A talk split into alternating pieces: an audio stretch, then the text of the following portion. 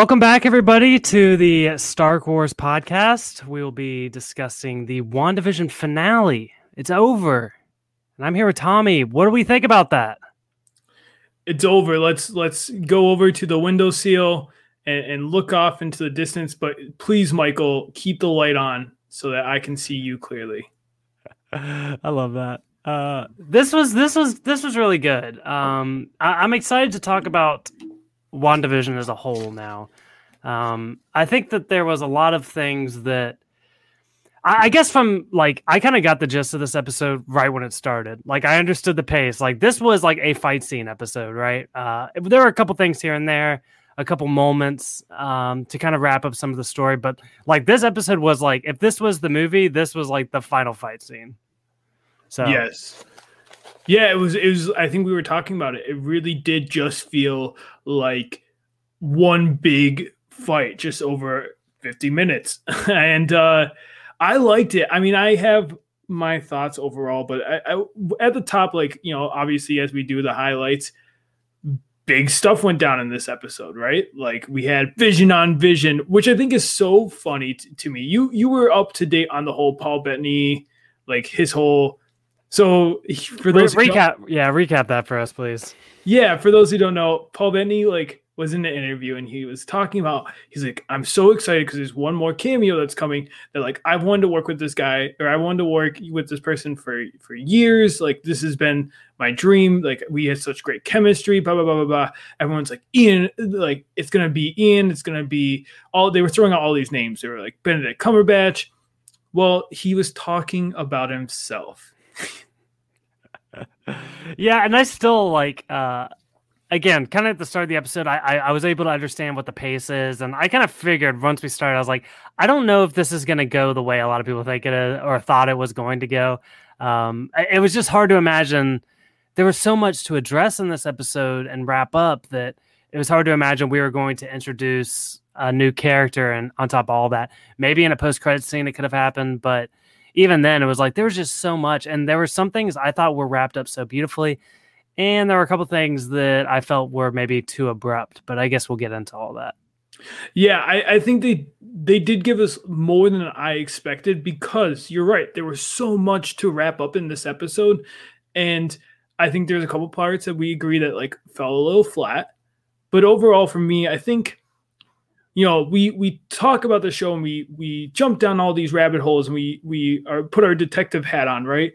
But at the end of the day they told us what the show was. It's a wanda and vision show. It's a story about their love. It's a story about her grieving. It's a story about it, it, for me i enjoyed that because we come into infinity wars and they throw this relationship on you that they slightly hinted in Civil War, but you didn't really see it grow. This this to me was watching the relationship grow. I got to see their love and and it really brought me to tears at times, especially in this the ending scenes. It's, it's heartbreaking. She once again she's losing vision again. Yeah, and uh Wanda's a champ. Uh, after everything that she's been through, um, I think I, have said it multiple times throughout this podcast. I, I, thought that there was no way that she would uh, she would let this go easily. I, I thought that again this would accelerate uh, a villain, you know. But she she learned a lot through this, and she accepted a lot, and she was able to let her family go. Um, for how long though? I guess that's what we'll talk about in the future of the MCU. Yeah, and I think for me too, it's like you can be upset that they didn't like bring the mutants, right? Or they didn't like do more with Monica or something. But it's like at the end of the day, these were two characters that barely got any character development in the movies. We got a whole bunch in this in this show. Like we got and and I think I would have been upset if we if it ended up being like a like a secret spin-off for like a Monica, right? Or like where it was like the focus was really on Monica, but they were just kind of there to get us started. I like that they we stay with them the entire time. The show was theirs. But I think the thing too is like with all these Easter eggs, I have a theory about this, Michael. Hit us. So I think Marvel was so sick of people guessing all their spoilers, guessing how things go. So instead of like, you know, keeping things kind of hush hush, They just threw everything. They said, You want a small reference to Grim Reaper? Great. You want references to the devil? Great. They literally just over, they basically oversaturated the spoilers. So you can't guess what's a spoiler and what's not because you're you're looking at everything could be a spoiler at this point. I think that's really clever if that's what they did. Oh yeah, totally. And, and I think we kind of sign ourselves up for this type of uh, pain, so to speak, um, when I mean, because I mean, you and I we do a podcast every single week. We're we're watching other podcasts and we're reading about stuff online and we see things on Twitter. We kind of set ourselves up to either be let, not necessarily let down, because personally, I wasn't really let down. For instance, let's talk about Pietro here. Uh, that Piet the Pietro situation could have been a lot bigger than it actually was. Um, and I'm not saying that that was a letdown for me, but it was kind of like it was like you know we kind of had that coming. Uh, when we dissect the show this much, uh, you kind of have to roll with the punches in that way. Yeah, that's definitely the one that I think for everyone, everyone was like, did it really need to happen? I think that's the only one when I say like I'm okay with all the Easter eggs. That is the one that I am like, I don't like when I feel tricked as the audience, and that felt like Disney being like, hey guys, this is this is a reference to multiverse, and it's like, nah, just kidding. It's it's just a boner joke. Don't worry about it. And and to me, I felt a little played, and I'm like, you're on our team, like Disney. I'm Tommy. We're on the same team here. We want a good show. We want to support the show. You don't need a you don't need to trick me to keep watching. I'm gonna keep watching. like that's how I felt. Let, let me reframe this for you though, because I, I, had a talk with my brother, and we we talked about this situation. He was upset too that uh, that there wasn't more to Pietro. And here's the way I look at it. From my perspective, if, if if the MCU is, let's say they are starting over the X Men, they're not coming from the multiverse. We get an entirely new cast, a new set of movies. They explain it away somehow. Let's say that's the case. We're never going to see Evan Peters again you know, that character is done. I mean, there's no situation where he'll ever come back. So, from my perspective, if that's the route they're going, if we don't open the multiverse and we're saying goodbye to all those characters, I'm happy we got a little bit of Evan Peters on the way out, you know, and and maybe it was a, a cheeky little joke on our part, or maybe they were trolling us a little bit, but man, it was fun to see him. I kind of wish we had like one of those classic Evan Peters uh, Quicksilver slow motion scenes. I think we could have fit that in somewhere, but other than that, I thought it was fun. And I think that's a really good point. Is like at the end of the day, we. I also think that he wouldn't work. And maybe you know, Evan, maybe you can prove me wrong one day, but I think as Quicksilver in the full Marvel universe, it's a little too serious for him. And I think like it worked in this thing where he's a little bit more, you know, he's playing the stoner bro. Like that version of Quicksilver worked in in the X Men movies, and it worked in WandaVision. I don't know if it would work when you bring him, you know, up with some of the other heroes. Right. So. Um, well, I, am not exactly sure how you want to do this. Uh, I'll I'll let you take the reins. Uh, I know that this is kind of a different episode, and maybe we want to approach things differently. If we want to go through and just kind of talk about the highlights, or I, I don't know, what you got planned, Tommy? Yeah, I kind of have. I I wrote it out like I did most weeks, but uh, listen, I got three pages of notes from trying to go through each thing. So we'll, we'll play it by ear. You know, we'll fill it out. If if there's things you want to talk about, we'll jump on it. But I'll I'll set up the scene. So first scene we really get is right after what happened last week. Wanda's outside her powers are back and her children are being held hostage. Agatha is being all like Agatha, like, you know, like as she does, you know? Yeah. Uh, and this, even even at the end of the last episode, I it was a bit of a red flag for me. This little situation. Um, now, look, I said last week we had one of my favorite effect shots in the MCU ever um, it, it, was a beautiful moment. It was it was mostly uh, CGI, but there was a lot of stuff in this episode as well that was CGI, and there were some very beautiful moments. But there are also a couple that didn't totally hit for me. I, I think there was a range from that was really well done to uh, it could have been a little bit better. Yeah, it's it's funny because it's like they're portraying it as a as a it feels like a Marvel movie but I don't know if it necessarily has the budget of a Marvel movie. I was honestly surprised they did as much as they did with the fight scenes. I mean, this is I feel like this episode is where they put a lot of the budget into. They were just like, all right, let's just save it for that last episode. But yeah, we get like for me, the Vision fight was more intriguing of the two fights. Um, be, it, it was cool to see two visions like I don't know going through each other and then like grabbing each other from going through each other like that was cool. Uh, but yeah, we see Wanda and uh, Agatha start fighting. I do like that they had like a really cool like Wizard of Oz reference. I thought that was really funny where uh, Wanda throws a car at Agatha and goes through the, the the house and she goes up to look at it and all she sees is these boots that were crushed by the car. I thought that was really clever.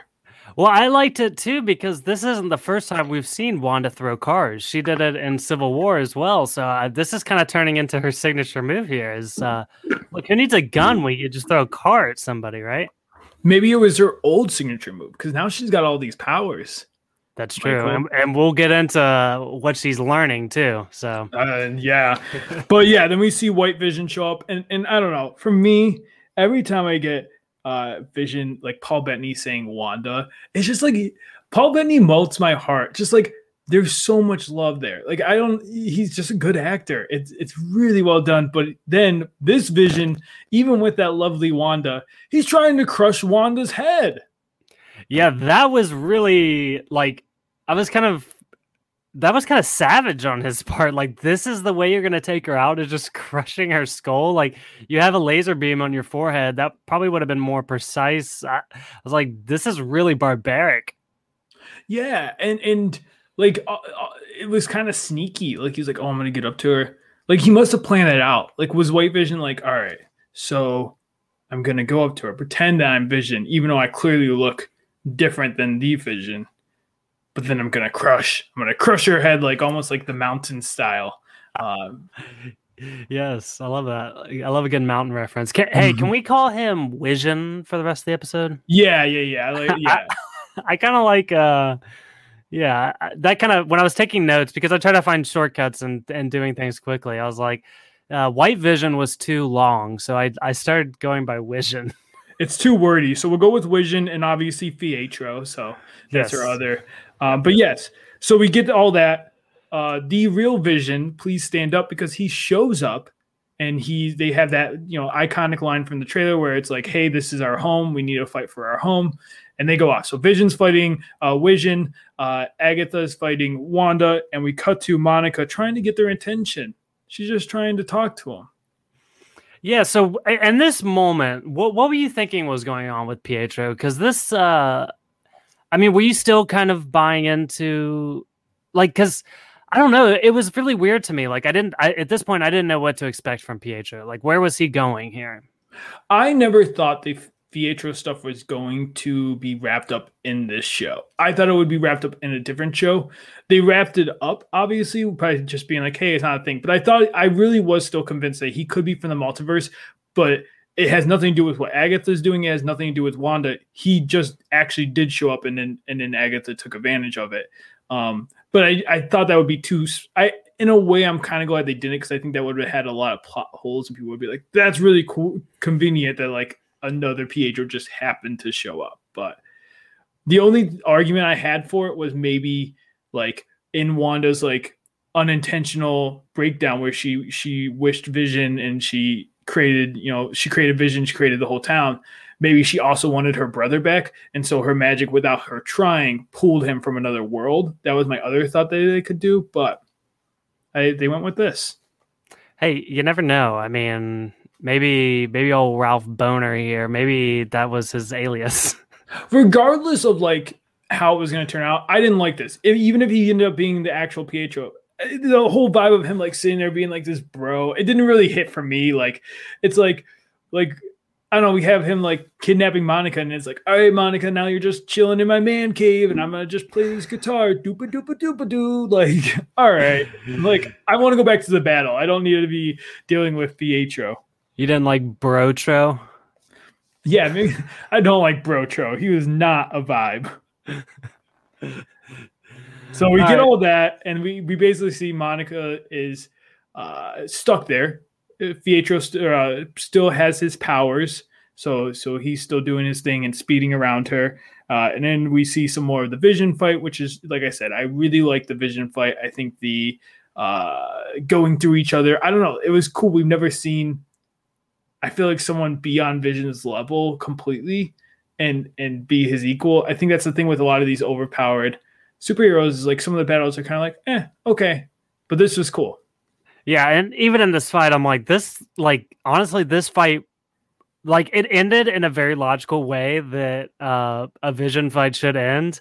But while i was watching i was like this will never end. Like that what how do you end this? Because they can go at this all day long. Like they will not stop. Yeah it was crazy. And we're not the only ones that were watching it because our good buddy hayward yes so i, I want to address something because i've caught a lot of heat from last week I, I defended hayward just a little bit and I'm not saying that he is the hero. I'm not saying that we should support him. I'm not saying that I support him.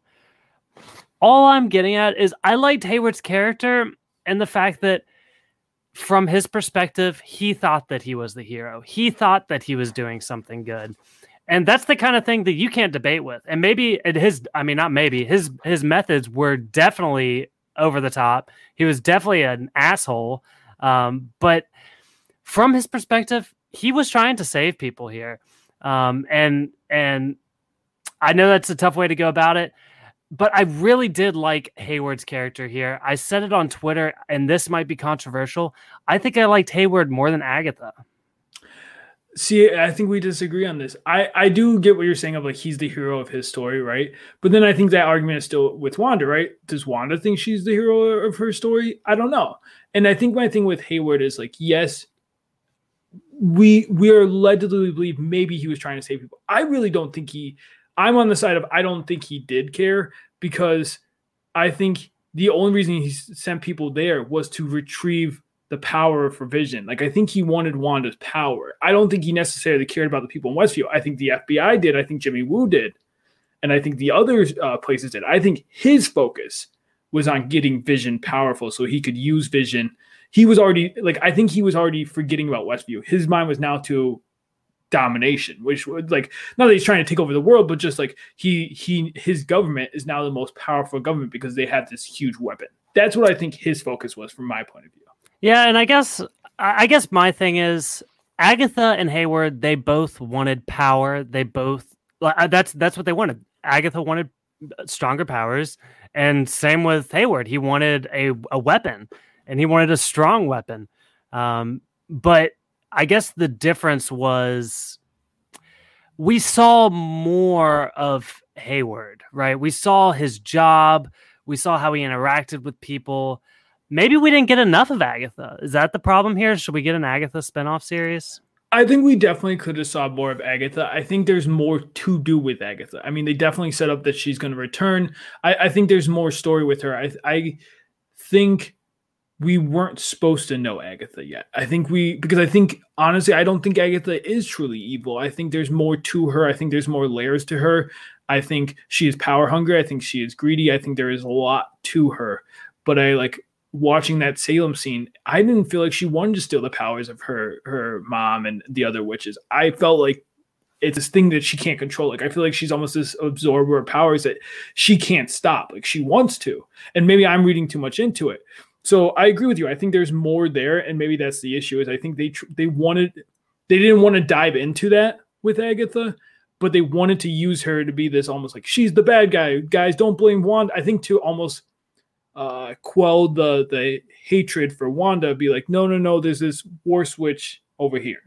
Focus on that. Gotcha. All right. Yeah, I, will I'll let my Hayward stuff go. I actually have gripes about Hayward when it comes up naturally here, but we will get to it. Yeah, I was a little let down with Hayward in this. I, again, like you said, I almost feel in the way that you're saying we got so much of Hayward. I almost feel like they kind of just were like, "Eh, Hayward's done now," you know, in the way that it almost reversed in your in your thought process of like Agatha got no time building up to her, but then she got tons of time for the big fight Hayward had tons of build up and then nothing. And yeah, yeah, I don't know what true. you like better. Yeah, so I was talking to uh, a good friend of the podcast, Luke, on Twitter. He was he sent in a question here. We'll we'll get to it now because uh, he had a good point. He was like, "Why is Hayward going to prison?" Because Dar- Darcy has that. I know we're kind of jumping forward here, but Darcy has that line that she, he's going to prison or something. Uh, so what what what exactly are the charges? My guess here is he broke the living will of Vision, right? Uh, I guess that would be a legally binding uh, document that he broke. But can a can a synthezoid have a will? I don't know. I think he did this also behind government. Like I think he did this behind the government's back. I think he like I don't think he got permission. That's why he specifically was trying to blame it on Wanda. Like that was his whole goal was to blame Vision being back on Wanda and be like, guys, but we can use Vision. Even though like yeah, we don't want Vision back, but now that we have Vision back, let's use Vision. So I think that was his plan. So I could see him getting charged for that. Um I could see, I mean, he literally, yeah, you may argue they weren't real children, you know, we can argue that, but he's shooting at children and then also shot at an officer. I mean, he, he shot at Monica. I feel like those should be charges of some sort. That's yeah, that's fair. That's fair. Yeah, he did shoot at children. like we are not a pro shooting at children podcast, Michael. no, no we're not. Uh, speaking of kids, though, I want to talk about this because we got into it last week as well about how emotional the show is and the love story between Wanda and Vision. Is it weird that I connected more and I felt more emotional about and maybe it's maybe it's my connection as a father, but I I cared way more about the kids in this episode. See, that's funny. I care more about the Vision Wanda relationship, and maybe I mean, I care. Yeah, I care about them. Like, obviously, this is what the show's all about. I love them. They're great characters. Elizabeth Olsen and Paul Bettany are icons. this is a great show, and it's it's thanks to them but very much so. And maybe it's because I'm aware of the comic books and uh, I, I, know the potential for those twins. Uh, I was so worried about them and I felt so connected to them. I think it's because in my heart too, I knew they're coming back. You know, like regardless of um, what we saw, obviously there's a post credit scene that kind of hints at like they may be coming back. But I kind of always figured they didn't introduce these kids just for this show. They introduced them for another reason and not saying I I think Vision will be back. I don't think this Vision is coming back, and that's why I think it hit a little bit harder for me. Is I think this, I think to me this was a farewell to for now to the Wanda Vision love story. I think Wanda is going to be more focused on getting her children back and more more she her story is elsewhere now and Vision the new Vision I think is trying to rediscover himself. So I think their paths are separate now and to me this was like the farewell to there. So I think that's maybe why I attached to it a little bit more.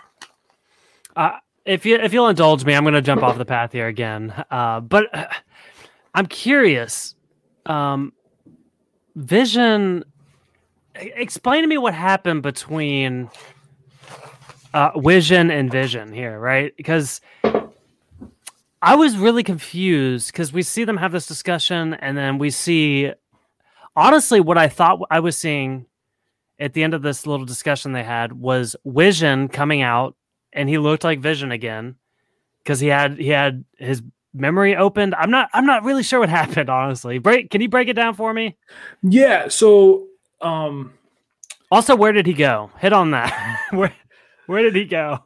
Yeah, so we like with the we'll focus on the the Vision Vision fight, but they're fighting and at one point Vision is is saying that um I'm I have to destroy the vision. And the vision that we know is like, well, I'm not the vision. And the vision is like, well, I'm not the vision. So it was basically a discussion of like, well, if there is no vision, is vision supposed to fight vision? And and I actually really liked this conversation. I, I wrote down a little bit from it because they start talking um, about uh, uh, the ship of, of Theus, I believe it is. I, I, might be butchering the name, but it's a, it's a philosophy thing of like if you take a ship and you break the ship apart, the ship's got destroyed, but you you still have bits of the ship, and you rebuild that ship. Is the ship the same ship? And I think that's so fascinating, and I love just how Vision looks at the world so analytically, and how he uses this to his advantage when battling Vision, where basically he's like, listen, our are maybe we're both vision, maybe neither of us are vision. So at this point, you can't we can't we shouldn't be fighting then. And then we basically vision figures out that like you are the body and like those memories didn't just die, they're in you, they're just being blocked. So using the mind stone, I think that vision basically re like awoke those memories that were being think about like a firewall. He basically just he worked around that firewall, unlocked the memories that were still there, and um, now we have uh, Vision going off. And I don't know where he's going. I think it's kind of like Wanda. I think he's off discovering himself again.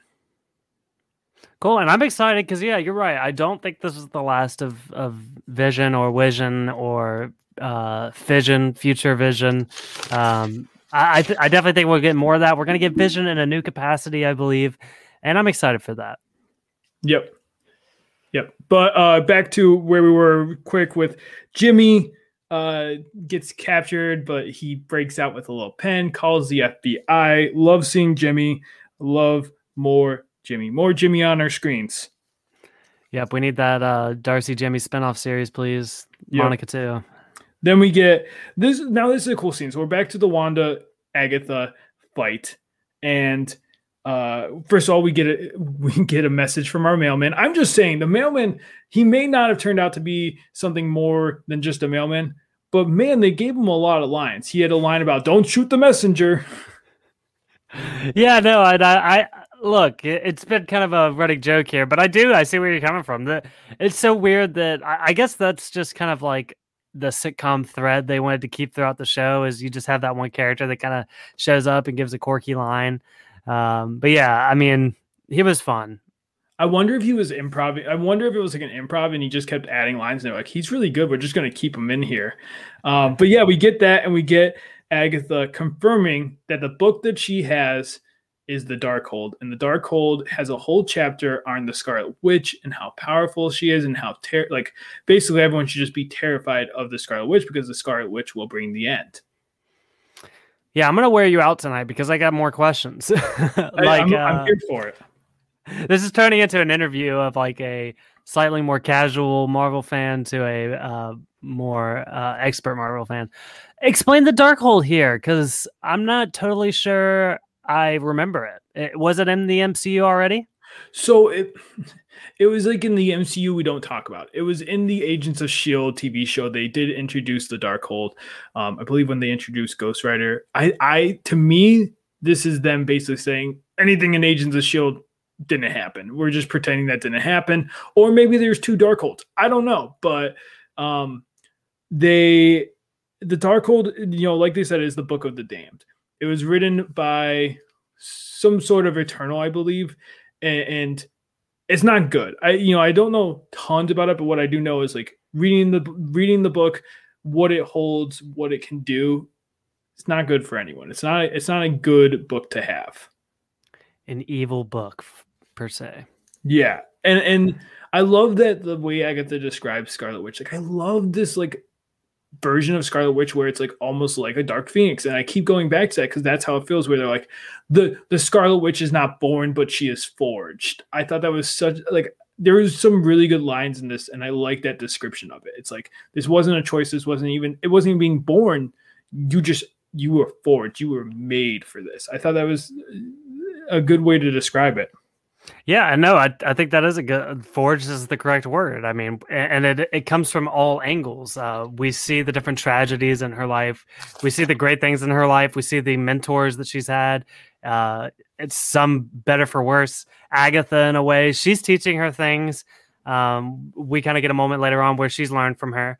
Um, I like it, yeah, it's it's she it is. It's a bunch of different irons in the fire here, and we're coming up with a wonderful beautiful Wanda, who this character is top five MCU character for me at this point, and yep. I, that was not the case when this series started. And we get we get told that she her powers can exceed the Sorcerer Supreme, which is Doctor Strange. So you didn't get the point for your your turn for our cameo bet, but uh, Doctor Strange was referenced, and I I think that's cool. Like they're really building her up, and I I think that's a lot of fun. But as much as you're happy with Wanda, there were some people that were not happy to see Wanda, and Agatha woke up the entire town. And this was a, this was a hard scene to watch. I, I, for me, this was really tragic. Just see these people basically pleading to Wanda in different ways. Someone said, kill me. Someone else was like, hey, can you just, I just want my daughter to play with you. Like, I want my kid to just play with your kids. Please just put them part of the narrative so I can see them. Like, that's so sad. They're like pleading with her to just like give them some sort of the life they had. Yeah, this is, and I'm glad, again, I'm glad they did not shy away from the dark nature of Wanda's reality. She made drastic decisions that were very selfish. And what I was worried about, again, like we talked about last week, one of my biggest, biggest complaints is I was worried that they were kind of softening that blow for us, um, where we're going to try to sympathize with Wanda a bit more. But the bottom line is she did kind of a messed up thing here but that doesn't make her a, supervillain either. I mean, again, it's a grand scale mistake here. Um, and to some people, she would look like a supervillain, but from again, from her perspective, I think she's learned a lot from this. I think that uh, I, I don't think that this is something she'd go through again. I'm glad they at least touched on that, like the town hasn't forgiven her and stuff. I don't like that Monica was just like, all right, see you later. Like I would have done the same thing. Bye. Like I I don't know. I don't want didn't want her to go to jail, but I just I guess with this conversation, I want to bring up a question to you. Do you think that just because if you harm someone, but you do it unintentionally, should that be treated the same way if you intentionally harm someone? I guess that's called manslaughter, right? Uh, so, and I, I think the situation, and I don't, I, am no, I'm not a, I'm not a law expert here, right? But for my, I, am pretty sure. I mean, the, there are, there's first degree murder, second degree murder, and of course, murder is the drastic uh, example here. But um, I, I think they are treated separately, and I think that's okay. I think if you accidentally harm somebody, it's not as bad as somebody who intentionally harms somebody and, and would very likely do it again. I think you still got to hold them accountable. It may not be yes. on the same degree. Yes. But I and I think that's I think yeah, if like we agree on that. I think what's hard is like she can't control the when you add the powers into it. I think that's the problem is like it's not even like she did anything. She just had an emotion and everything shot out. So it's like even more unintentional than like I don't know, like you like leaving a weapon in your house and so like uh, like unintentionally someone you know what I mean? Like it's like so she can't have emotions? She can't be grieving or something's going to happen and then she, so i do I, I, go back and forth. I don't know how to feel because it's like she's basically in trouble because she grieved you know?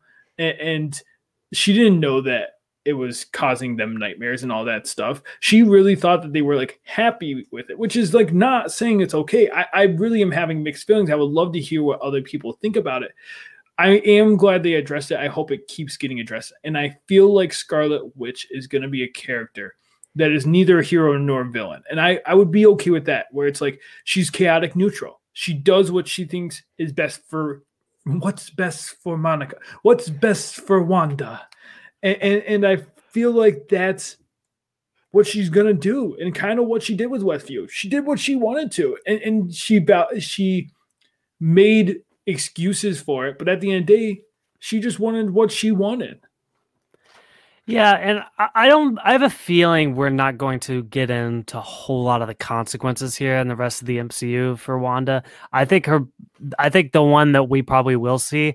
I can't imagine she's an Avenger after this. Do you think she's like? I don't think she's on the the payroll there anymore. I don't think she wants to be. I think she's she she's exiled herself. Um, but yeah, no, definitely not on that that payroll that you know that money from Stark's uh Stark left to them or wherever that money is coming from. She is definitely not getting any of that money. Maybe she sold the house. Maybe that's how she got her money. She sold the plot of land that Vision there bought. Yeah, um, that's a little bit of cash. But Go yeah, buy your cabin. Yeah, so we got the angry neighbors real quick. We get a scene of Monica and and he's Ralph. He's Ralph Bohner. He's a he's an actor. We'll just he's got headshots. Uh, she finds out that the necklace is is what's controlling him, so she takes it off. Great, Ralph Bohner is back. Love it. Moving on. And well, this does feel very pointed again, kind of like I talked about last week. Uh, we had like this very mysterious thread of the locust kind of hanging around at the end of one episode, and a lot of people were theorizing, "Oh, that's Mephisto. He showed up as a as a fly the first time. Here he is again." Um, and then within like the first three minutes, the the locust is fed to the rabbit, and that kind of felt like, uh, dude, we are just teasing you. Like this is nothing. And again, this is kind of like, and this is even more pointed, where like it's like, uh, this is nothing, and we're also going to give you a boner joke on top of it. So Yep. yeah, who cares? Move I on. am disappointed we did not get a appearance from Señor Scratchy. Yeah, what the heck? Where's that poor bunny? He's just wandering Westview now, just hop hopping around. Or maybe become- Ralph owns it now. Yeah, maybe Ralph's gonna keep it as a pet. Oh yeah, that's fair. Hey, very well could get uh, a Ralph Señor Scratchy spinoff, right? I would watch and and Agatha because I mean she still she still lives there, but um, so we see all this. Wanda's feeling bad. She she starts bringing down the hex, uh, but you know as we know and she learns like Vision's not looking great. The kids start disappearing. Everyone's disappearing. She tries to get out as many people as she can, but in doing so, she brings the military in. So now everyone's in this town square. The kids are there. She's brought the hex back, and we get the family all together. They do a fun Incredibles pose, which is a good reference to the you know we've seen we've seen it in the show, and now we get the the pose, and we got the military. We got uh, at this point we got Vision. There you know their fight is still happening. We got Vision there, and we got Agatha versus the the Maxim Maximoff. Does Vision have a last name? Uh, Do you think do you think he took Wanda's last name? I guess so. Yeah, Vi- Vision Maximoff. Yeah, I'm gonna say yeah. They're pro, they're uh, progressive, or you know, they're Yeah. they're modern family, so they take the Max. Actually, it's probably Stark. oh maybe Vision Stark Yeah, I think it's Stark. or Vision Yeah. Ultron. I mean, he's it, it why Stark get the full? depends on his mood, I guess. Yeah. Uh, but yeah, we see all this, and I, I love the line to the kids of like, listen, we didn't. Sh-. It felt like almost like a. this kind of felt like a Spy Kids movie or like an Incredibles where it's like, listen, we didn't train you for this, but you were born for it. yeah, and this is uh this is one of one of the shots that didn't totally hit for me and the effects was when when she did originally open the hex and she throws her arms up and it's very dramatic. Uh, that felt like a again uh, spy kids or maybe power rangers a little bit. But again I, I think that can be excused. I think this is kind of a campy show. It's always been that way whether it be in the sitcom verse or outside so I, i'll write it off Uh, yeah, I, I can hear you on that. I think that they did okay with it, and like again, with I don't know what their budget was like, but I, yeah, I I, I feel you on that. It's a little hokey, but I, I do like the line where she's like, "Boys, handle the military, just just go go handle them," and it's like, all right, and they, like, they, oh, yeah that, that's fine they like take out the trash. them. And honestly, this is where like we can talk about the Hayward stuff because it's like it really did feel like all right, we've been waiting for the military to show up. They show up two seconds later. The boys take them out so easily. Hayward shows up with a gun, just starts shooting at these kids. So many like keeps going even after the bullets are like he's he's clicking it, it's empty, and he's still like shooting it. And and Monica comes and and tries to prevent the bullets. Uh, she does. Like she, we see parts of her power, which she can basically like I don't know. I, I how do you describe her powers? so far i don't know she kind of seems she almost seems like vision in a way right because things can kind of phase through her and then she it, her powers are almost ambiguous in the fact that she can do a lot of different things And- i guess my first perspective of what she could do was it was all revolving around energy right? When she walked through the hex the first thing she saw was the power lines and she could see the energy flowing out of it. Later she kind of absorbs wanda's powers and she's able to stop herself from being thrown to the ground. So uh, for me i thought it was very much energy related. I don't know this episode kind of even expanded more on that so i'm not sure uh, and i'm excited to learn more though One of her names in the comics is Spectrum, and I think the whole thing is like she can kind of control the waves of things, and she can control like, uh, you know. And I have to do more research myself, but it's like how I see it is like kind of what you said with Vision of like she she's able to control phasing through things, but then also can slow it down. So she she stops these bullets. Um, Hayward tries to run away, and I thought this was. I hate that she only got one scene, but I I don't know if you picked up on this, and I would love to. I hope you do. But so Darcy shows up, runs into Hayward, and says uh, another fun line of have fun in prison. but I was I didn't notice this till after. But early on we were taught about the how um Monica's outfit kept the Keflon or Kefar, whatever it's, you know what I'm talking about, kept like the bulletproofness. So this yes. funnel truck was an armored truck. And so I thought it was really clever that they introduced that idea. They introduced the idea of the the clothes having armor and it keeping its its and maybe th- I think that was for multiples of reasons, but I do like that they introduced like no, it keeps its its abilities from its last version. So this truck was a funnel truck that was a heavy duty army army truck. Yeah, I didn't even really think about that. Uh, I, I, thought it was funny that because um, Vision kind of leaves her in that truck and she's kind of still like the children crossing and everything. I just thought it was kind of funny that like it. She must have run into so many other obstacles for her to just finally arrive there to just oh. a time to like at the perfect time. It's like because she was still driving in on that same truck. Like I don't think she ever got out. Right. It was probably when Agatha got distracted fighting Wanda because I, I think Agatha was the one doing it. So she probably got distracted and and then all the kids left and maybe the puppy showed up and then maybe uh, what other things, what other obstacles could happen on a street? Uh, potholes. Potholes. Yeah. Yeah. yeah. Uh, maybe another school. Maybe the kids were coming back from school, yeah, so they had to they had to go back across the street. Uh, nevertheless, we get uh, what we already talked about the vision scene, and vision goes off, and we get Wanda trying to mind trick Ag- Agatha. I think this, if any scene could have got cut, I I could have had this scene cut, uh, where she does the mind trick. They go back to Salem. The witches turn on Wanda, and she then attacks uh, Agatha, and they go back to normal.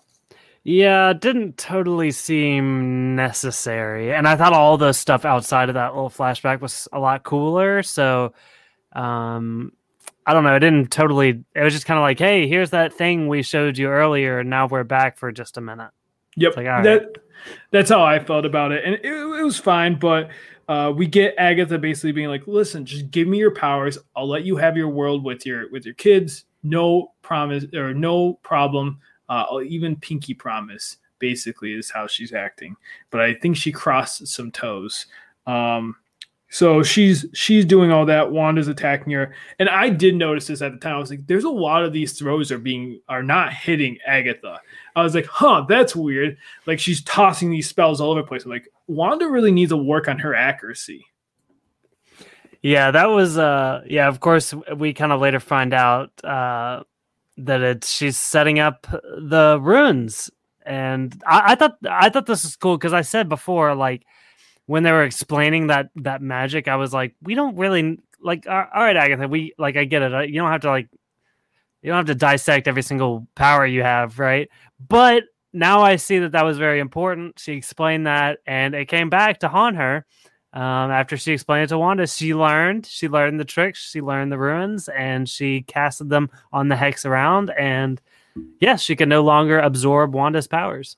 Yeah, and and I thought it was really well done. I didn't think about it first, and it'd be cool to rewatch in a, in a watch back and see how it how it plays. But uh, I thought this was cool on multiple levels. We see Vision try to interfere. She's like, "Not today." Vision goes back down to Earth, and uh, I, I like you nodded to. I love that they kind of played to the fact that in the comics, Agatha does mentor Wanda and teaches her how to use her spells.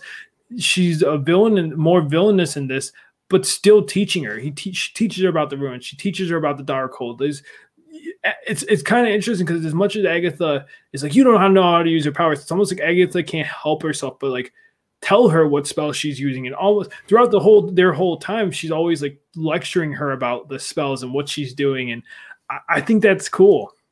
Yeah, that's big villain energy right there, where you kind of explain all your master plans and powers, and uh, it comes back to bite you. Yeah, that was traditional mistakes there on Agatha's part. Should we do this on the podcast? Is tell our evil plan to uh, take over the world? Oh, sorry, not nothing. Oh, yeah, Don't worry yeah. about it, audience. Oh yeah, we'll edit that part out, right? but we get all this, and and this is, you know, at this point, I'm like, all right, we're wrapping up soon because yeah, we see the runes get revealed. Agatha absorbs all the powers basically of Wanda. Wanda's like a skeleton up there, but it reverses back because Agatha can't use her powers because there are runes in the hex, and we see Wanda with the coolest outfit. I thought if you're gonna do, we we talked about the Scarlet Witch outfit and the one they did for Halloween. We're like, yeah, I get why they never gave her a Scarlet Witch outfit. It's kind of jokey. I thought this was a really good version of it. I thought it looked awesome. Yeah, I, am ready to see it in action, man. Like that. That was uh yeah, totally down for that. They nailed it. Good, good job, guys. And, and I think that was kind of maybe the issue from the very beginning of how do we bring Wanda, and they they struggle with this a lot in the MCU. How do we bring that very um, that cartoonized uh, superhero into a realistic movie? How do we make their costumes look realistic and um, I think they very much worried about that with Wanda in the past. They didn't give her her cool little witch hat. Um, I'm gonna keep calling it a hat. Uh, I like that it's a hat. Um, bear with me. But yeah, she didn't have her hat for the longest time. But I'm glad that and it, it all works now. Like she looks totally badass. She looks a lot like the comic books. Um, and she has the iconic hat. And yeah, I'm in love with it. She deserved it all. It's I, I really think they're finally doing Elizabeth Olsen, Scarlet Witch. Uh, they're they're getting the justice. Like this really, and we'll get into some more touchy. I don't think there's a character in a series that went through so many different layers than Elizabeth Olsen did in playing Wanda in this show. She basically played every character you could play. Like every version of Wanda, she played like she deserves every award from this. Uh, she did so good with the emotional stuff, with the silly stuff, with with everything. Being a mom, I love seeing her with her kids. Both her and Paul were, were great when interacting with the kids. Like I felt the love. I really did. I was a sucker. Yeah. I, I drank the dairy uh, almond milk and I was I was sucked into uh to what they were selling me. You're just another uh, town member of Westview. yep. Classic dairy almond milk. Uh, but we get all that. Agatha is now on the ground, and I like that even here, like it's almost like she's almost proud of Wanda. She's a good girl or something. Like it's like, but she's also like, you don't know what you just did. And this is interesting. It's like, what did she just awaken? Is it Mephisto?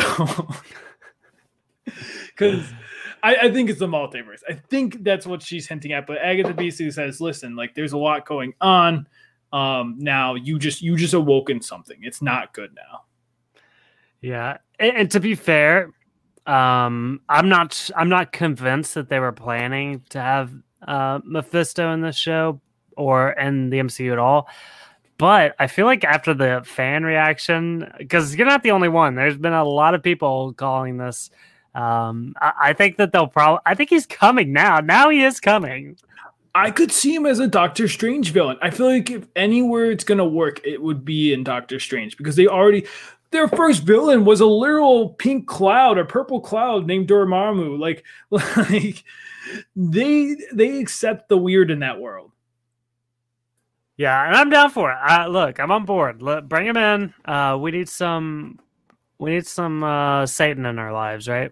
Yeah, and then this is where I go with like Wanda being chaotic neutral. She she ends up turning uh, Agatha into uh, the nosy neighbor. What the role she chose for herself, she will be mind mind tricked. She will be uh, turned into the nosy neighbor.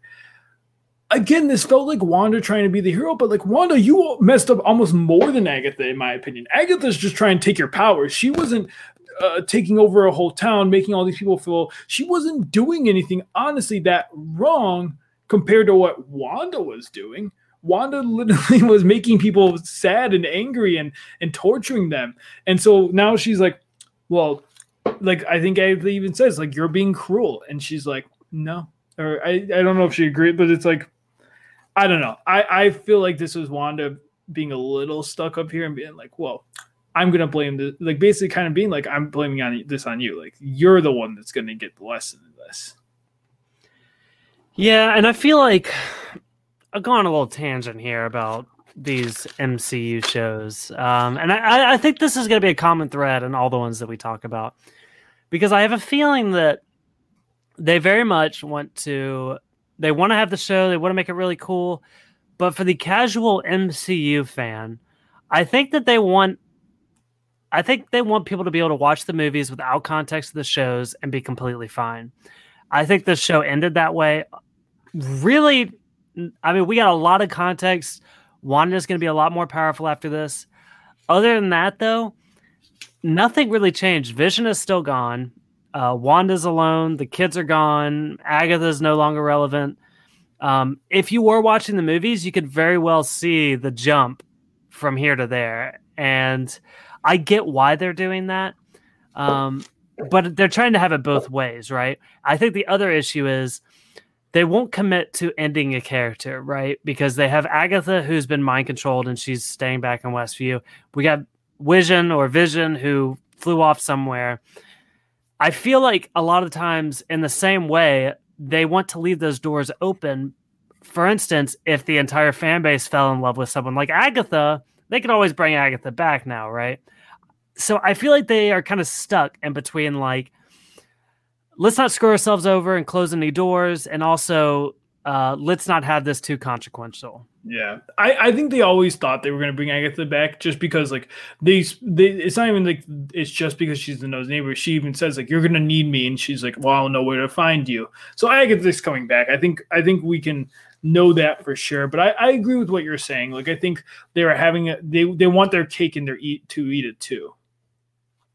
Yeah. Yep. So um or they they want their dairy almond milk and to drink it too. yep, yep, exactly. Uh, so we see uh, Wanda starts bringing down the hex now, um, and the family goes back to their home, which they are now calling a fixer upper.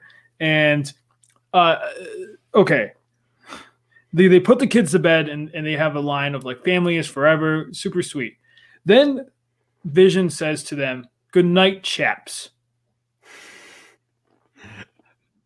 I feel like that was like Paul leaking through a little bit. Like, is, is this confirmed that Vision is British? A. B. Do you ever tell your children good night, chaps? I don't think I've ever said chaps to my kids, but I might start now. It's not a bad call. And again, I, I said I very much connected to the kids in the show. And I think for me, this was the most heart wrenching part of the episode for me. Um, just saying, like, that was just and, and maybe you can break down this line for me because there was one line that I didn't totally understand. Wanda says, "Thank you for choosing me to be your mom." What yeah, do you think I, about that? What does that had, mean to you? I had it written down too. I think it. I don't know. I could see it as different things. It's not like literally thank you for choosing me, but it's like I could see someone in real life saying that like thanks for letting me be your mom kind of. It's all it's almost like along the lines of like thanks for letting me be your mom. Not that they had any choice in the matter, but like like yeah. it's just kind of like hey, like thanks for going on this ride with me almost.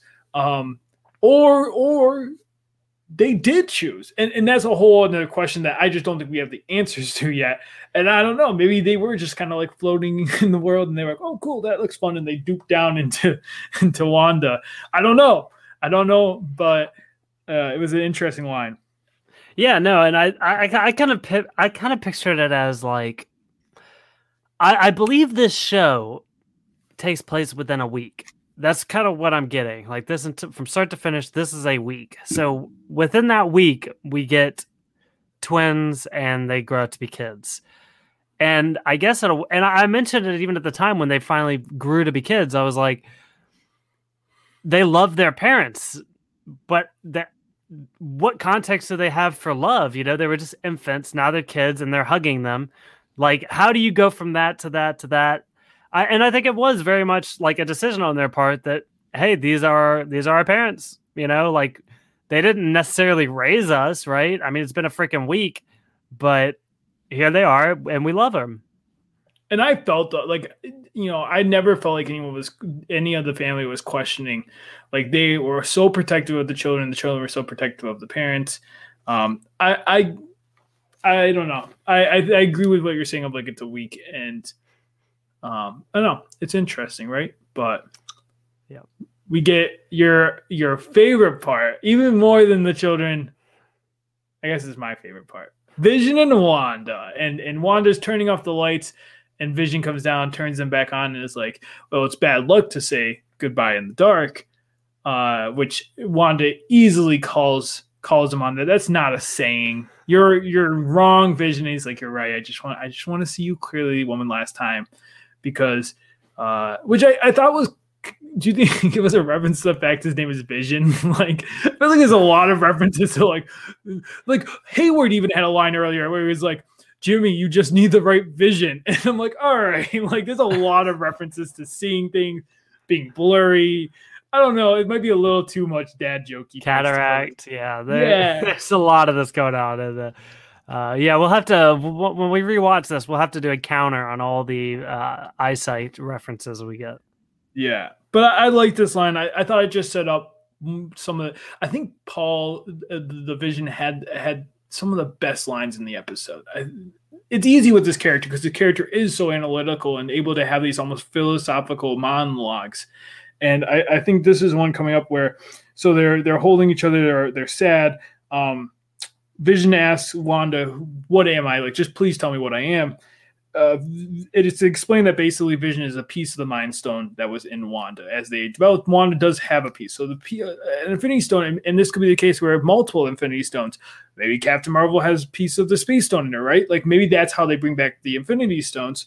Um, and and she says, "You're you're my sadness, my hope, and, and most of all, you're my love." And I thought this was good, and it's just building for me, and I can feel it while I'm watching the episode. I can feel myself get like the goosey bumps, and um, then we get Vision, and he gives the one tear, which uh, you it, it, it's a it's a reference to the comics, I believe.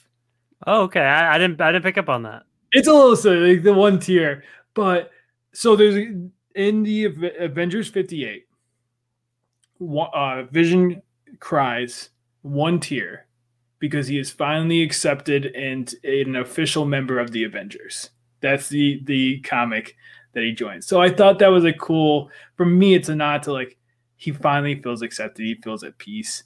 Um, I don't know. I I I, I liked that reference, and then we get his line. Uh, uh, I was a, I was a voice with no body, but now a memory made real, or uh, a body with but not human, but now a memory made real. Who knows what I'll be next? Um, and I I liked that. I thought that was really poetic and just like him coming to terms with his his death, and also just like you gotta think like Vision's been through a, a roller coaster in this week. Not only did he become a parent, he got married, he became a parent, all that other stuff. He also thought he was real. Then he thought he wasn't real. Then he kind of realized he was kind of real, but like in a real just this area. And uh, that's a lot to deal with. Yeah, and uh, I, am gonna I'm gonna throw a line back at you here because you're right. Vision he did have a lot of very uh, wonderfully crafted lines of dialogue throughout this entire series, but I'm gonna throw him back because this is a great scene because my favorite line came from Wanda. She says, "You are a piece of the Mind Stone that lives in me. You're my sadness, my hope, but mostly you are my love." And that that the oh man, this show is so good in the fact that, and a lot of shows fail to do this. They closed it up. They closed the book. The WandaVision book is closed. the The concept for the show is done. Those characters might come back, but but the situation they were in, the story that was presented to us, that is over now. If we ever get a WandaVision two, I'm gonna be pissed because this this ending for the two of them was so good. It was so good. I loved yep. it. And I think for me, like I said in the beginning, is I feel like this redeemed Infinity Wars for me because for me, I really did feel it was rushed to throw their relationship together, and and to me, this solidified that love. Like we get to see it. We actually they didn't just tell us about it; they showed it, and and I agree. This was to me, this was a farewell of that story for now. And, and as I'm saying this, they said it too. They said this is we've said goodbye before. Um, so it stands to reason we will say hello again. And I, I love I thought that was another really good that both of them because I think Vision starts it and then and then Wanda finishes it. And uh, then we get one last line from Vision saying, So long, darling. Lovely. Our lovely British Vision. Yeah. And and I wonder was the first line he said to her, Welcome home, darling? Did he say darling? I know it was welcome. It might have just been welcome home. Yeah, I'm not totally sure. But if it is, again, good writing. Like, yep. Ah, uh, I just I'm getting goosebumps all over again, Michael. yeah, I love this. I love this show. Yeah, but yeah, we're at the end basically. The the house is in foundation. Wanda puts her hood up and leaves, and and again, this is what we kind of already discussed of like Monica's just kind of like, yeah, I would have done the same thing with my mom. And I, and I, do like that they have this bond, but it really felt like she was like, yeah, these people don't understand. Like she was almost trying to justify Wanda. Monica's like, these people don't understand what you sacrificed. What she sacrificed, she made her children and then made them back. But that was all one. It wasn't like it was a sacrifice that Wanda made so that she had to sacrifice it. It wasn't like, I don't know. I, I felt like this was weird justification uh, for Wanda. I thought this scene was a little weird to me. Um, it almost felt like uh, like if you're playing a video game and it's like an open world game and like your NPC character that has your mission is standing in this one specific area, but you don't have to go to that mission just yet. You can kind of go roam around the world and you can come right back and that character is still standing in that same exact spot ready to talk to you. That's what this felt like. So Wanda goes home, she puts the kids to bed, she says goodbye to Vision, everything disappears, and she walks back and it seems like nothing changed here, right? Yeah, I don't, especially because we get more with Monica in the post credit. I think you could have cut this, have her have her on that foundation, have her fly off, and have that be the scene. Have have her go off, and, and she doesn't need to have one last conversation with Monica. Um, I think it's fine. I just think it's weird that Monica's like so willing to justify this and like almost blame the neighbors. Like in a way, it's almost like, how dare you be mad at Wanda? She sacrificed so much for you all, even so though selfish. She, yeah, I was like, I don't know about that, Monica. You're you're stretching it a little bit. Yeah. Um. And no, that's the episode. yeah, that's it. Oh my gosh. How many times can we make that? How many yeah. times can we make that joke? I'm not sick of it. Uh, but yeah, we get two more post credit scenes. Two's better than one. Yeah. So uh, th- this, I- am curious to hear what your thought is here because there was something that jumped into my mind with the Monica scene. Um, she gets called in by uh, some sort. Is it an agent of Sword? They go into the theater and it looked uh, FBI to me. I wasn't okay. sure. It's someone. It's it's yeah. an agent of someone. Gotcha. So they go well. They go in the theater, and uh, this agent turns into a Skrull. which uh, that that was something we talked about briefly. Was we expect to see some Skrull action here? So I was excited to see this, and uh, she says, "I was sent by a friend of your mother's, and they'd like to meet with you." Um, and I get, "Where are they?" And she points up, right? Um, so for me, my, my first thought was we have Secret Invasion coming up. The Skrulls are very much involved with Nick Fury now, and he's referring to Nick Fury here. But then I started thinking about, I was like, probably makes more sense for them to be because really what this is doing, this is setting up where we're going to see Monica next. Is it going to be Secret Invasion or will it be a Captain Marvel too? Probably both. I don't know. Do you have a read here? Yeah, so I actually watched this back twice once just for fun and then once to take my notes. And I specifically listened to this because I also I almost had the same thought of you. I, I first was like Nick Fury, and then I was like, well, maybe Captain Marvel. It could be either Captain Marvel or Nick Fury. But then I listened back. Uh, the the Skrull specifically says he is waiting for you. Ah. So that to me means it has to be Nick Fury. Um, and, and I, I think that's setting up Secret Invasion, just like you said. And, and, and for me, I said at the beginning, I didn't get the cameo I wanted, but this really did feel reminiscent to that Iron Man post credit scene where Nick Fury's like, I'm starting the Avengers Initiative. It, it, gave me that vibe. Yeah, how cool would it have been though to uh, she goes in that theater and like Nick Fury sitting there in the audience clapping. I don't understand why they didn't. Like maybe there was something with scheduling or something, but it's like yeah, the Skrull is cool. I think Nick Fury would have still told us that it was going to be something with Skrull, something with Secret Invasion. I don't know. I, I would have wanted Nick Fury here, but did you see the the? My favorite thing to do is look at the movie poster or movie ticket board. Did you did you see happen to take a gander at that board? I did, and actually there was a point where, and uh, I guess Agatha is kind of changing things, and we see that same board kind of flashing out, and there's different movies. And I paused and I wrote all those movies down. And what I, I failed to do my research here, Tommy, because I was gonna look these up and see if they meant anything. But from my understanding, there was three movies that came up. I've never heard of any of them. They're not real movies, right? Uh, so the I don't I didn't see the other ones. The one that I saw was the last one when she was walking in, and it wasn't a movie. It was a lot. It was it was Tannhauser Gate, right? That is a reference to Blade Runner. It's a reference to um, a quote said by the artificial intelligence, uh, and I'll read it. It says, "I've seen things you people wouldn't believe. Attack ships on fire of the soldiers of or- Orion." I watched C-beams glitter in the dark near the Tannhauser Gate. All those moments will be lost in time, like tears in rain, time to die. I, uh, yeah. You're a way better nerd than me, by the way, because I, I, did not pick this up. So I do research. I can't take. I I knew it was from something. I did my research. I can't take the credit. I was like, oh yes, Blade Runner. but let me, well, let me hit you with this real quick because there, there were two others we had the big red kidnapper, which I mean that's obviously Wanda. Like that just is a description of Wanda at this point. Uh, I don't know if that's an actual movie. Oz the Great and the Powerful. Now I know we had Oz the TV show. I know we have Wizard of Oz, but I don't know what Oz the Great and the Powerful is.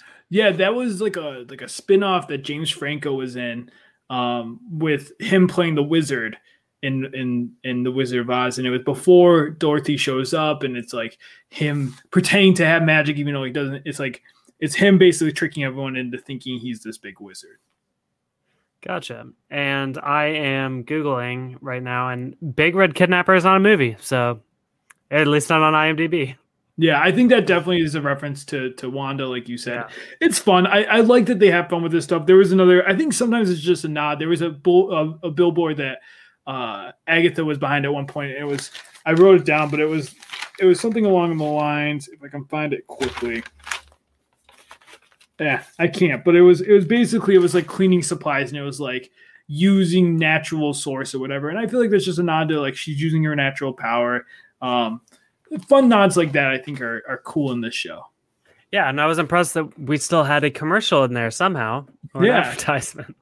Yep. Uh, and now now that we had the scene with Nick Fury, we got the little nod. Monica's going to be seen again. Now we can say the episode is over. It's done. There's nothing else we can possibly be seeing, right? Yeah, and, and, to be fair, I was very close to turning my TV off here. I was, I was, I was basically done. I was like, all right, we got our post credit scene, but no, we got another one.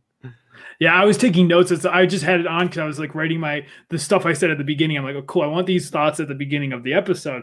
So I was still writing, and then yeah, like another uh, uh another post credit scene. This one feels very like I said. The last one felt very like Iron Man post credit scene. This felt very Thanos. This felt very much like Thanos exiling himself, being a farmer in this this house. We see Wanda. She's in the woods.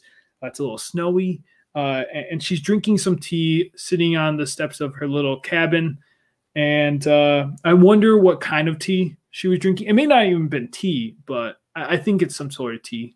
Uh, let's just hope it wasn't decaffeinated coffee. Probably was. Knowing Wanda, oh, it definitely was. De- I didn't even think about that, but it's definitely decaffeinated coffee. Oh Lord, with dairy almond milk.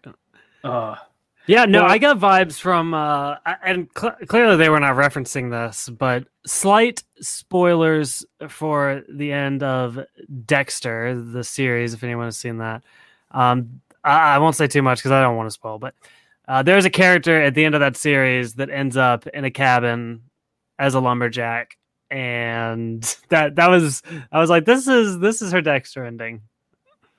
Yeah, yeah, I, I could see that, but we also see some sort of Doctor Strange like move, right? Where it's like what we see is her in full Scarlet Witch outfit while while making her tea. There's another version of her reading that Darkhold, and she hears the voices of her children calling out. So the children are still around. Uh, Wanda's definitely improved on magic already. Yeah, and again, she's kind of doing like that floating meditation, head twitchy magic thingy that Doctor Strange does. That, that's what I got out of it. Um, but yeah, she has she has the book there, and I, I, I suppose she's studying. She's she's getting ready to be uh, a better Scarlet Witch. But yeah, we hear the kids. Yay! Please bring the kids back. We need them. Yeah, I, I want more kids. I'm hoping they're teenagers. I like the kid actors, but I'm I think there's more you know, if we're gonna do Young Avengers, let them all be teenagers. What if they come back and they go to the X Men Academy as kids or teenagers? I, I guess I wouldn't mind that. I, I would be okay with that. I just think with you're already introducing Katie Bishop, you already they literally had Ant Man's daughter age up for a reason. I think I think we gotta get teens. Maybe billing them go to the X Men. You know, learn from from their grandfather. I don't know. Maybe he's still there, or or his her, his grand their grandfather's pal, and uh, learn some mutant things. I don't know if we're gonna get mutants yet. I don't know when we're gonna get mutants. I thought the hex was gonna give it to us a little bit. Yeah, no, I, I agree. This is um, Young Avengers. I mean, that's coming. That is the next Avengers movie. There's no denying that. Um, I, I feel that in my bones. So, yeah, we're definitely getting Young Avengers before the X Men. The next Avengers movie is going to be an animated movie, and they're going to be baby Avengers. It's going to be little tiny baby Avengers fighting the day, or they could be live action. It could be like remember that Baby Genius movie it could be like that. It could just be live action baby Thor. Oh, it'd be brilliant.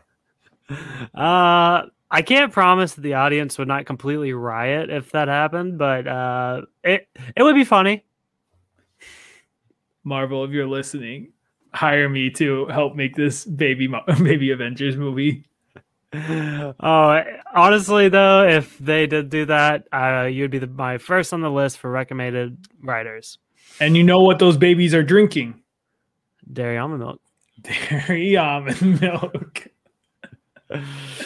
Oh, so that is officially the end of WandaVision, the end of the series. I agree with you. I think this is a one and done season. I'm okay with that. I don't need more. Yeah, I mean the episode was called the series finale, so yeah, I really hope that I mean that's that's the end. Uh, again, we will get these characters in other facets, but and I, I don't want to say I'm, I hope this never comes back, but this story is over and we're ready to move on. You know, Stark Wars is not over, right? I mean, you know what? I mean, huge pat on the back. We did it. We got through a season of something, but there are many more to come. And I'm so excited for Falcon and the Winter Soldier. I, I, to be honest, I was more excited for this series to begin with. So I'm super hyped. I'm, I'm excited I was I'm less hype on this, so I, am I was more into the Wanda vibe, but it, it, fits my vibe more. I like that kind of whimsical silliness a little a little bit. So I'm excited to go through this journey with you, and and just like the MCU grows and grows, we're gonna have guests. We talked about it last week. We're gonna bring people on. So if you're listening and you're like, hey, I would love to tell Tommy to stop talking about babies. I would love to come on and and give my takes. Message us we're friendly people. Message the pod, message us separate. You know, we have individual uh, Twitters as well, and uh, we'd love to chat with whoever wants to chat with us. Yeah, at Stark Wars Pod on Instagram and Twitter, and then I'm at the Michael O'Rear on Instagram and Twitter, and you're at Tommy's Tidbits on Twitter. I think your Instagram is different, but yep, giving you all the tidbits you you didn't think you wanted. Yeah. So uh yeah, but so next week for sure we are going to do a preview episode of Falcon and the Winter Soldier. I'm going to try to watch I'm going to try to watch all three Captain America movies before this. Uh I'll, I'll do that within the next week. I'll, I'll go ahead and back myself into that corner. I'm going to do that because I need some Marvel content to hold me over, anyways. Um, and, and again, if you guys are, you're wondering like, where do I go for Falcon and the Winter Soldier? I believe all three Captain America movies are going to catch you up on all the characters here, right? I, I can't imagine. There's really, Civil I mean, War. obviously, there's some. Uh, yeah. Oh, I guess it is Captain. America. yeah, Civil that's the third one.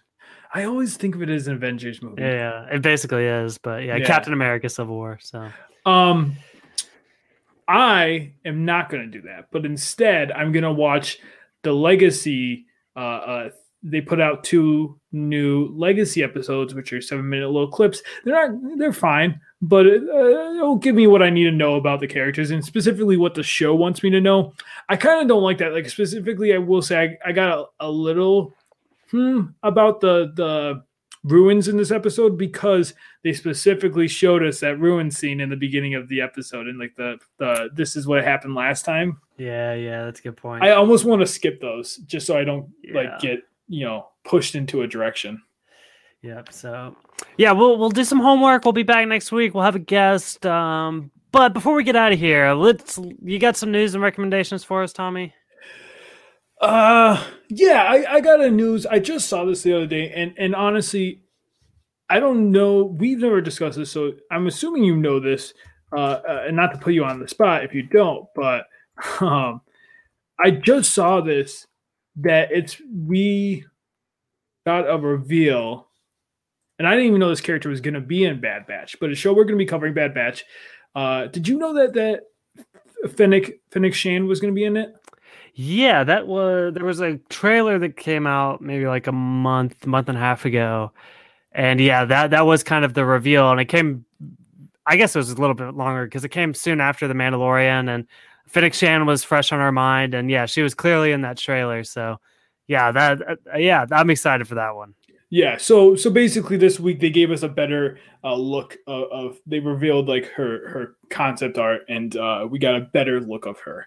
Um, so that's that's my news that I saw recently. I was like, oh, that's interesting. I, I, it was more news for me than others because I I do like I've talked about on here. I, I tend to stay away from trailers um, because I, I do like to stay as unspoiled as I can before I start watching a show. Yeah, no, and that's uh I think this show did a pretty good job of not giving too much away in the trailers, but yeah, that, that's it's a constant issue and, and for me it's a balance of like do I want to be very much hinted at things or do I want to like enjoy the hype of the preseason stuff? So I don't know, it's give or take. I, I don't And- yeah, go ahead. Marvel's good at it too because Marvel, I mean, with their trailers, think about Infinity Wars where they put Hulk in, but Hulk wasn't going to be in the movie. They they literally threw him in, or like someone uh, pointed out to me that Wanda, the the when she sees her future self in her eyes, that clip is in the trailer, but they cut out. They just put her eyes in there. They don't have like the the silhouetted Scarlet Witch in there. So like they're they're very smart about what they show. Like you said, they they make sure they are showing you exactly what they want you to see. Yep, yep. So uh, I'm gonna I'm gonna skip out on the news story this week. I know, I know. Uh, This is my bye week. Uh, I just there wasn't a whole lot that spoke to me, but I, I would like to double down. I don't know if this is how it works, but I would like to double down my uh, uh, my recommendation and, and news story here. Um, if if you typically like give fifty percent of your attention to my news story and fifty percent to my recommendation, go ahead and give hundred percent to my recommendation because here's one I'm super excited about. This is a movie I watched this week. It's on Netflix. It's called The Night Comes for Us. I had never heard of this movie. Um, I'd never even seen the cover. Like, there's this was never on my radar, but I watched it. It is one of the wildest movies I have ever seen. So, if you like John Wick per se, this is like John Wick on crack. Uh, it's it's way more violent, way more gory than John Wick, and honestly, I think the fight choreography is way better as well. Um, I'm a huge fan of of martial arts and fighting and the fight choreography that goes into these movies. That's why that's why Captain America: Winter Soldier is one of my favorites because it has some great fight choreography. Um, but this movie is like nonstop, just some of the coolest showdowns you'll ever see in a movie. So the night comes for us. If you're just looking for a gory action movie, and it it is pretty gory, but for me, like I can cringe at that stuff sometimes, but for me, like it was more fun gore. So if you think you can handle that, check it out. It's a good action movie. So that's it for me. I may check it out, but I'm not big on gore, so I may have to cover my eyes and like Yeah. look through look through my little fingers. But um, my recommendation, I'm gonna go with a comic. I, I don't think we've recommended it. I know we have talked about it and we've talked about it being some of our favorites, but I've been rereading Saga. And if you haven't read Saga before, it really I almost I remember I picked it up once and I read the first issue and it really didn't hook me on the first issue myself, but I read more and and and it's a really cool world they build. Um, this feud, this war that's happening. Um, there's there's fantasy in it. Uh, it's it's just you know it's hard for me to say anything about it without giving anything away. But uh, tons of character development, tons of really complex, really some misunderstood characters in it, and and I believe they went on a break and then COVID hit, so I don't even know if they started back up. I haven't followed the the, the most. I, am caught up on before they took the break, so I'm not sure if they they've continued, but uh, you should read it if you haven't read it yet. They are they are so they they left on a huge cliffhanger after volume nine. Um, and I think it was very on purpose. But what I've heard is it's being written, so it's okay. I don't believe they forgot about it. It's not out yet, but it's coming. Um, but yeah, actually, okay, I do have a new story. I lied. I'm gonna throw this in here um, because Brian K. Vaughan, who wrote Saga, he's my favorite comic book writer ever. He also wrote another one, Y the Last Man, which is going to be a series on FX on Hulu coming out soon. And Hulu put out like a little promo thing for all their upcoming shows, and they showed a couple shots on that. Yeah, I mean, you don't have to go watch it because it's very brief. But Y the Last Man series is coming, and I'm super psyched about that. Did you read that? Have you read that? No. You have to read that. Like Saga. Okay, Saga's more definitely more like it's like the love child of Star Wars and Game of Thrones. Uh, Y the Last Man? It's probably more. It's not like that. It's probably a little more serious. Um, because Saga can be a little goofy, probably a little more serious. It's apocalyptic, so I'll, I'll set it up here. Uh, the story is uh, every single man on the earth disappears at once except for one guy. There's one dude left on the planet. The rest are women. Um, and that just sets up the world. Um, and it's a crazy comic book series. Highly recommend the comics. I have a tattoo of the comic series. I love it so much, and the series is going to be awesome. So that's exciting. I yep. will look into it. I, I haven't heard of it. Um, I've been out of the comic book biz for a little bit, so I gotta get back into it. I gotta dip my toes into modern modern comics. Which I mean, I don't know if this is modern, but I gotta get back into it. You know. Yep. Yep. So, anything else here? Uh, no. I mean, I. I, I am going to thank someone before you thank someone. I'm going to okay. thank the audience. Thank you, audience, for just like I don't know, being with us and and for those that do interact with us on on the internet and and do question and and and look for theories. We appreciate it. I appreciate like like I'll you know to call someone out like Robbie. I love when Robbie messages us and and I get a banter with him because it's like what's cool about this is like you guys are interacting and seeing that like people are listening to us is cool. I say cool a lot. It's cool though. Yeah, Luke, Logan, Robbie, um, a lot of different people have been messaging us and giving us their theories and commenting on ours. So for better for worse, we do love it and we love we're loving doing this. So keep it up and yeah. Um, and just to piggyback on the thank yous here, uh, I'm to thank Nathan Burnett again. Um, you know, I'll be honest, we're kind of growing our wings here, and I might not need Nathan's help this week. Uh, he's been wonderful, and he doesn't mind helping us, but I do want to be more self sufficient in the, in these ways. So I am still going to thank Nathan for helping us thus far, but hopefully, uh, for the sake of both of us, I no longer need your help, and I can finally grow my wings and fly. We also have Aaron Robertson, who did our uh, song to start us off here. Ethan Kellum, who did our logo, and all of their social media handles are in the show notes. So give them a follow. Um, also, I like to talk about how you can support the show. I'm going to say this up front. I like to tell people this. Tell a friend if you like the podcast. Just just tell somebody that might be interested that we do this and have them come on board too. Because that, that's word of mouth is the best way for podcasts to grow. Um, but another good way five star reviews. That that helps a lot. We talked about a little bit last week. We didn't quite hit our goals, but I'll say this: y'all have done really well because I was kind of looking at um, on Anchor. We can kind of dissect uh, what platforms people are listening on, and um, based on our estimated audience, I can figure out that basically everybody that listens on Apple Podcasts has given us an Apple review. So um, I know we're, we're kind of like barking into the wind. We're like, give us a review. And they're all like, we've done it. But no, seriously, thank you guys. Because again, uh, it seems like most of you guys have done that and it really helps the show. So thank you so much. And uh, we'll we'll get to a bonus podcast one day with or without our goal. Yeah, now what you need to do is go to your local coffee shop, uh, obviously keeping six feet apart, and and force your local coffee people to uh, give us reviews. Really, just yeah, like wag your finger in their face and be like, "Hey, do this, support them, please." I thought you were gonna say have them play it over the loudspeaker at Starbucks. That too. Honestly, not. You could do both. Yeah. So, all right. Well, that that's it.